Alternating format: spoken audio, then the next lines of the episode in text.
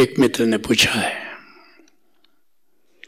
मैं एक सच्चा शिष्य कैसे बनूं ताकि जो गुरु कहे, उसको जी पाऊँ? कृपया मार्गदर्शन करने की अनुकंपा करें। बहुत सुंदर प्रश्न किया है। अधिकतर लोग मेरे पास आते हैं, संतों के पास जाते हैं और पूछते हैं कि मैं सदगुरु को कैसे पहचानूं? सदगुरु कैसे मिलेगा? सच्चा गुरु कैसे मिलेगा? निश्चय उन्हें पूछना चाहिए कि मैं सच्चा शिष्य कैसे बनूं? जैसे इस मित्र ने पूछा है। अगर सदगुरु पाना चाहते हो तो सद शिष्य बनना बहुत ज़रूरी है। और कहीं ना कहीं तुम्हें सुराग मिल भी गया है कि सद शिष्य कौन है? कहते, जो गुरु कहे, वो मैं कैसे करूँ? चरणदास एक महान संत हुए दिल्ली के। कहते हैं, गुरु कहे सो कीजिए, और करे सो कीजिए ना ही कहते, जो गुरु कर रहा है, वो नहीं करना है। जो गुरु कह रहा है, वो तुम्हें करना है। चरण दास की सीख यह रख लीजिए उर्माई। चरण दास कहते हैं कि ये जो मेरी सिखावन है, इसको अपने दिल में संजो लो। लेकिन अधिकतर लोग क्या करते हैं? गुरु जो कहता है, वे नहीं करते। हैं जो करता है, वो करना शुरू कर देते हैं। अब मोहम्मद साहब ने दाढ़ी रखी मुछ नहीं रखी। जो भी कारण रहा हो। अब उनको मानने वाले आज तक मुछ नहीं रखते, दाढ़ी रख लेते हैं। दूर की बात छोड़ दो। ओशो एक विशेष प्रकार का गाउन पहनते थे। दाढ़ी रखते थे, मूछ रखते थे, विशेष प्रकार का गाउन पहनते थे। अब ओशो के मानने वाले भी मूछ दाढ़ी रखने लगे और एक विशेष प्रकार का गाउन जो ओशो पहनते वो पहनने लगे। लेकिन ओशो जो कह रहे थे कि ध्यान करो, सुमिरन करो, साक्षी रहो, समाधि करो, वो तो उन्हें करते हमने कभी देखा ही नहीं। पहली बात तो तुम्हें यह जानकर के आश्चर्य होगा कि ओशो ने जब सक्रिय ध्यान और कुंडलनी ध्यान दिया तो उन्होंने कहा यह ध्यान नहीं है। एक हमारे संत थे। प्रभु जी उनका नाम था। उनके पास मेरा जाना हुआ। ये करीब उन्नीस सौ पंचानवे, छियानवे की बात है। उन्होंने मुझसे पूछा, कि आप क्या करते हो? मैंने कहा, मैं ध्यान करता हूँ। उन्होंने कहा, कौन सा ध्यान करते हैं? मैंने कहा कि मैं सक्रिय ध्यान करता हूँ, कुंडलनी ध्यान करता हूँ। उन्होंने कहा कि किसने कहा यह ध्यान है? मैंने कहा, आपका क्या मतलब? ओशो ने कहा है ध्यान है। उन्होंने कहा कि ओशो को मैंने बहुत पढ़ा है। ओशो को मैं बहुत प्रेम करता हूँ, यद्यपि ओशो से मैं जुड़ा नहीं हूँ। लेकिन मैंने तो नहीं देखा कि उन्होंने कभी सक्रिय ध्यान और कुंडली ध्यान को ध्यान कहा। मैंने कहा कि तब आपने ओशो को ठीक से पढ़ा नहीं। उन्होंने कहा कि आपने पढ़ा है? उन्होंने कहा कि सक्रिय ध्यान कुंडली ध्यान ध्यान है। मैंने कि बिल्कुल पढ़ा। कहाँ पढ़ा? मैं स्वामी अगे भारती के घर में बैठा था। मैंने कहा, स्वामी जी, आपके पास वो किताब है, ध्यान, प्रथम और अंतिम मुक्ति? Meditation first and light first and last freedom उन्होंने कहा, है, हम कि लाइए मैं इनको दिखा दूँ। वो किताब लाया, उनके किताब हाथ में दे दिया, कहा कि पढ़ लीजिए। उनका मैंने बहुत बार पढ़ा है, आप खुद दिखाइए ना कहाँ लिखा हुआ। मैंने वो अध्याय निकाला, सक्रिय ध्यान, कुंडलनी ध्यान जिसमें है। हमने कहा कि आप पढ़िए ना, बल्कि नहीं, आप पढ़ के सुनाइए ना। तो पहली पंक्ति था कि ये ध्यान नहीं है। मेरा सिर चकरा गया। उनके और आगे पढ़िए आगे पढ़िए। तो आगे लिखा हुआ था, ये ध्यान की तैयारी है।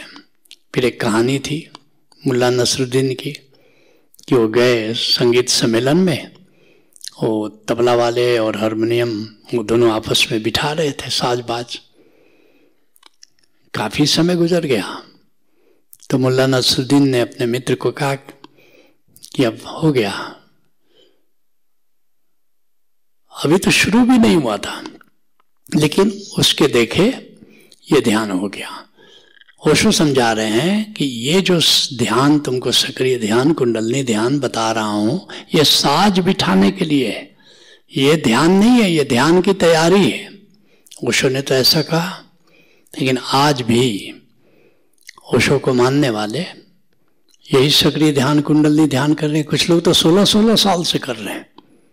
अभी भी किए जा रहे हैं। गुरु की बात कहा मान रहे हैं? नहीं मान रहे हैं।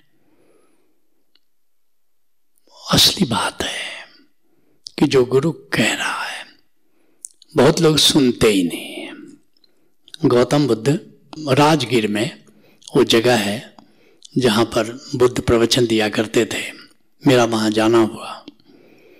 वहाँ एक वचन उनका अंकित है, ये जानते हुए भी कि लोग मुझे सुनते नहीं है। मैं प्रतिदिन इस पर्वत पर नियमित रूप से बोले चला जाता हूँ। सुनते क्यों नहीं है? कान से सुनते हैं, लेकिन ध्यान से नहीं सुनते। दोनों में बड़ा अंतर है, कान से सुनना और ध्यान से सुनना। कान से सुनते हो, विचार चलते रहते हैं। गुरु कहता, कुछ है? शिष्य समझता, कुछ है। भोजपुरी में कहावत है आंधर गुरु, बहिर चेला मांगे गुरु धरावे ढेला। गुरु अंधा है, अधिकतर गुरु अंधे हैं। सही बात है, सभी सदगुरु नहीं होते, सबके पास सत्य की आँख नहीं होती। लेकिन जो सच्चा गुरु भी है वो भी गुड़ माँगता है तो तुम ढेला पकड़ाते हो, क्योंकि समझते नहीं कि गुड़ मांग रहा है कि ढेला मांग रहा पहली बात, गुरु ने जो कहा, उसको निर्विचार होकर सुनो। अंग्रेज़ी में सुनने के लिए दो शब्द हैं, एक हियरिंग और एक लिसनिंग हियरिंग का मतलब हुआ कि सुन तो रहे हो, ध्यान से नहीं सुन रहे हो।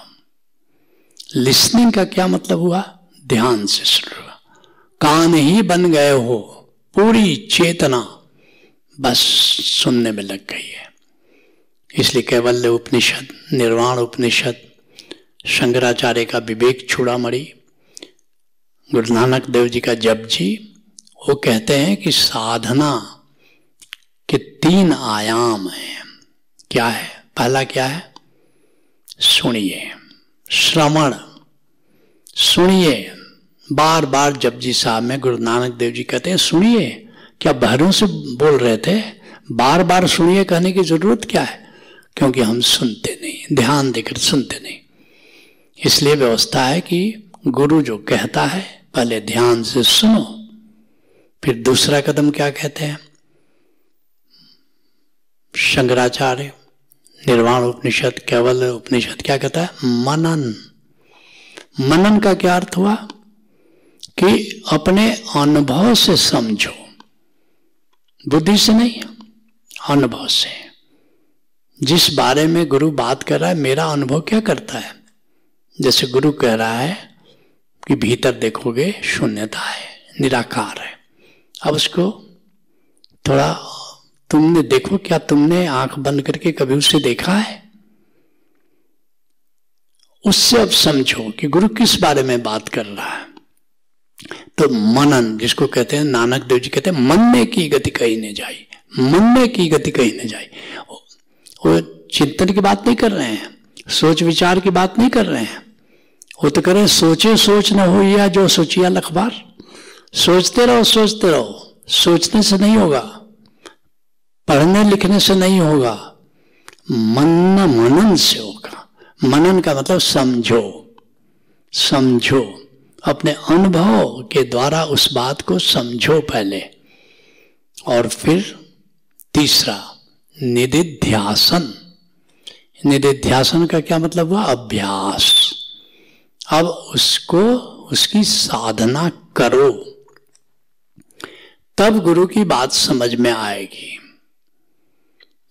तो गुरु कहे सो कीजिए मतलब बात निधिध्यासन तक जानी चाहिए।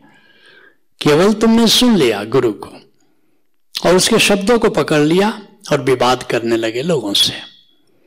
ओशो कहते हैं कि मेरे अधिकतर मित्र गलत मित्र हैं जिन्होंने मेरे शब्दों को पकड़ लिया और मेरे शब्दों को मान लिया, शब्द को पकड़ा और मेरे मित्र हो गए। और कहते मेरे अधिकतर शत्रु मेरे गलत शत्रु हैं। क्यों गलत शत्रु हैं? मेरे शब्दों के कारण वे मुझसे नाराज़ हो गए। बात कहाँ तक जाने थी? उन्होंने शब्द को सुना और शब्द को पकड़ लिया। लेकिन उस पर मनन करना था कि शब्द के पीछे भाव क्या है। और फिर निधिध्यासन तक जाना था। रिज़ल्ट देखना था कि इसको अनुभव कैसे किया जा सकता है। अगर निधिध्यासन तक जाते तो मेरे सच्चे मित्र होते। लेकिन केवल शब्द के कारण वे मेरे मित्र हो गए और मेरे शत्रु हो गए। तो गुरु को कैसे समझोगे? कहते हैं कि गुरु कहे, उसको कैसे मैं जी पाऊँ? अगर गुरु ने जो कहा, अगर सचमुच उसको जीना चाहते हो तो तीनों आयामों में तुमको जीना होगा। पहला, ध्यान देकर सुनो, अर्थात श्रवण। दूसरा मनन, अर्थात अब उसको समझो कि गुरु ने कहा क्या। बात यहाँ भी पूरी नहीं हुई, गुरु को यहाँ भी तुमने नहीं जिया। आगे, अब जो तुमने समझा उसके आधार पर उसको करो, उसका अभ्यास करो। गुरु कह रहा है अनाहतनाथ को सुनो। गुरु कह रहा है कि दिव्य आलोक को देखो। गुरु कह रहा है, तुम्हारे भीतर अमृत है। जिसकी मृत्यु नहीं होती, जो शाश्वत तत्व है, उसको जानो। और इस तरह ओशोधारा में अट्ठाईस तल के कार्यक्रम बनाए गए हैं, स्टेप बाय स्टेप, ताकि तुम एक एक कदम चलते रहो चलते रहो, ताकि अंत में परम पद की घटना घटे और फिर उसके भी पार छरय वेती छरय वेती भक्ति का, प्रेम का कहीं अंत नहीं है। और धीरे धीरे तुम गुरु के बताए मार्ग पर चलते हुए गुरु के प्रेम में पढ़ते हो, गोविंद के प्रेम में पढ़ते हो, तब तुम कह सकते हो कि तुम सदशिष्य हो। Let's knowledge